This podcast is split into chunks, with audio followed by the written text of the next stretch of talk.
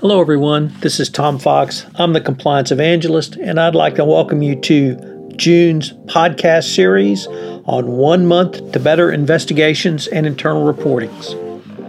So, what do you do when the call, the email, or the personal tip comes into your office where an employee reports suspicious activity somewhere literally across the globe? That activity might well turn into a Foreign Corrupt Practices Act issue for your company. In today's climate, it can turn into issues under lots of different anti corruption jurisdictions the Brazilian Clean Companies Act, the UK Bribery Act, or even domestic anti corruption laws, such as brought GSK to bear in China.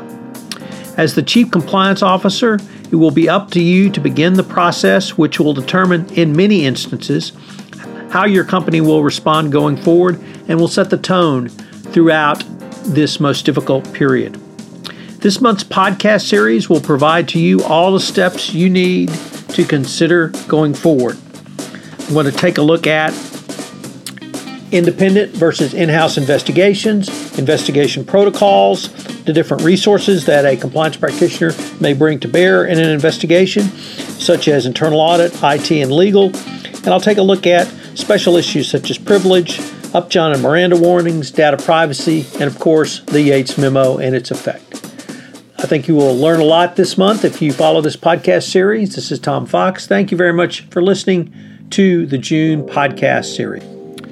Day 17 Whom should you suspend during an investigation? Who to suspend during a FCPA investigation is always a delicate question to answer. Unfortunately, there is never an easy answer. Really, the best example, recent example rather, is the Volkswagen emission testing scandal, which of course continues to reverberate even up to this day. It brings up some very knotty questions which have bedeviled chief compliance officers and compliance practitioners for many years in this area. Certainly around internal investigations, who to suspend, when to suspend, or even who to discipline. In the Volkswagen investigation, the company's law firm, Jones Day, had recommended that a, a large number of uh, employees be suspended.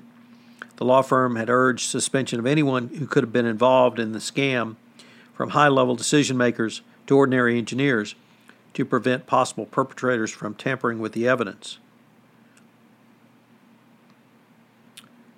This is certainly problematic. Nevertheless, if the key consideration is to tie down the evidence, which from the government's perspective is the, probably the most important aspect of setting up an investigation so that the government feels comfortable ensuring all the data is locked down. But if you're worried about evidence tampering, you certainly have a bigger problem than the original uh, issue on your hands. but you also have to consider that if you suspend everyone in the area, to get them out of the way of the investigative process, uh, it's really hard because you're missing professional knowledge and expertise. Another issue to consider is cooperation going forward. When you suspend or discipline an employee during the pendency of an internal investigation, uh, it can bring up several very knotty issues as well.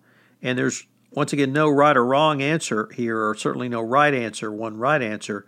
Um, and it's a difficult question to answer and, almost has to be dealt with on a case by case basis.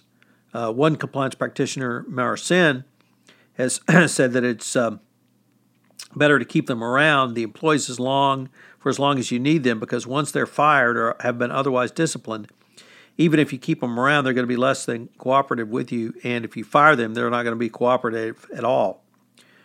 But you while you can require them to be cooperative in termination agreements, there are obviously many levels to cooperation and what cooperation might mean from someone going forward.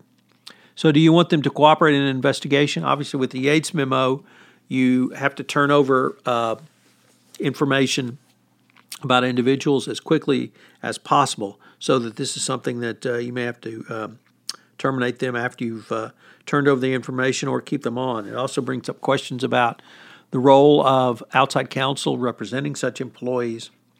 So, all multiple questions. Another uh, issue is called deconfliction. And this is a, a, request from the Department of Justice for companies to defer in interviewing their employees, witnesses, until after the government has, has had the opportunity to do so.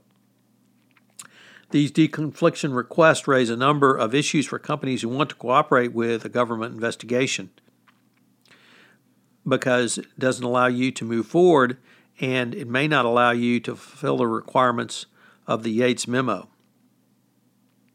Certainly, FCPA pilot program um, stated that when deconfliction is requested, it's required that a company uh, follow it to receive full credit from the problem.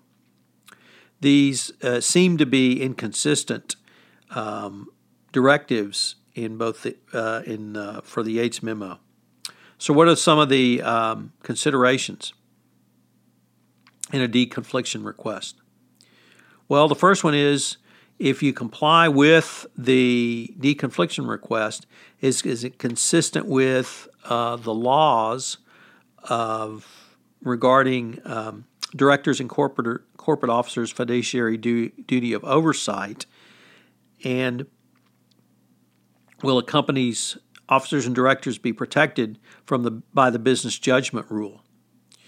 Second, can a company make decisions? How can a company make decisions about the root cause uh, if you're doing a simultaneous root cause analysis as required under the 2017 evaluation of corporate compliance documents without speaking to its employees? Companies need to make a number of decisions in the ordinary course of business that are affected by the inability to interview their employees.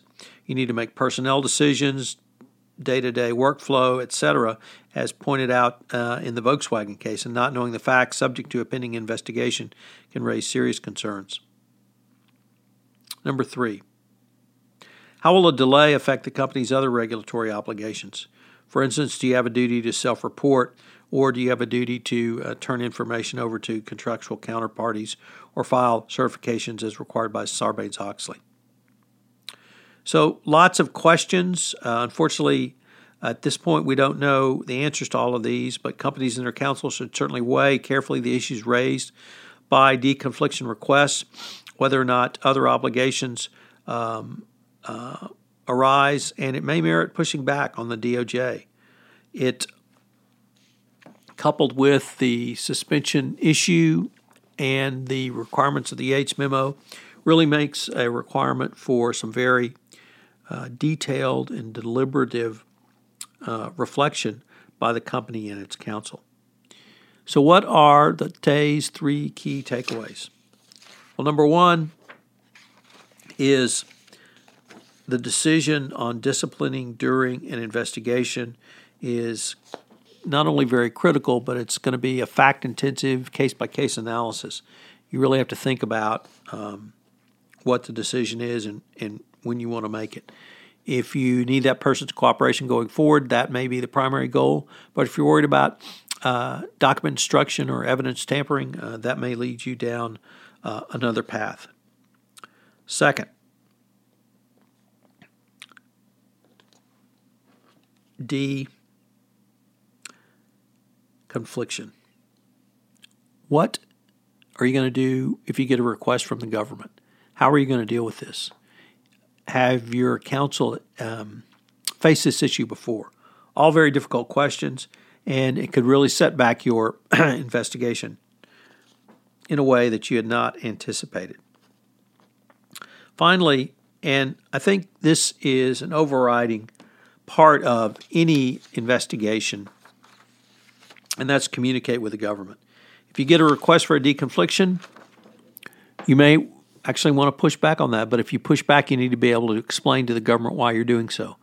Also, if you make a decision to discipline an employee, I would have that conversation with the government.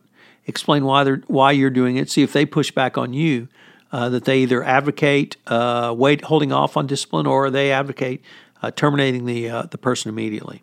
But having open communication with the government regulators, I think, is a critical component of any investigation. I haven't talked about that a lot, but it, these particular issues are going to be very sensitive, and having that dialogue with the government earlier rather than later will allow you to hopefully uh, resolve any uh, potential issues that could arise, but also uh, keep the government from being surprised and uh, not being happy with you, which could lead to reduction in your overall cooperation credit. So I hope you've enjoyed uh, day 17 of one month to better investigations and reporting, and I hope you'll join me tomorrow for day 18. This is Tom Fox again. I hope you enjoyed today's podcast. If you have listened to this podcast on iTunes, I would greatly appreciate it if you would rate the podcast, as it would help in our rankings and also help get the word out about the only one month podcast series to a better compliance program. Also, if you have any questions, please feel free to contact me. You can reach me at tfox at tfoxlaw.com. This is Tom Fox. Thank you very much again for listening, and I hope you'll join me again for one month to better investigations and reporting.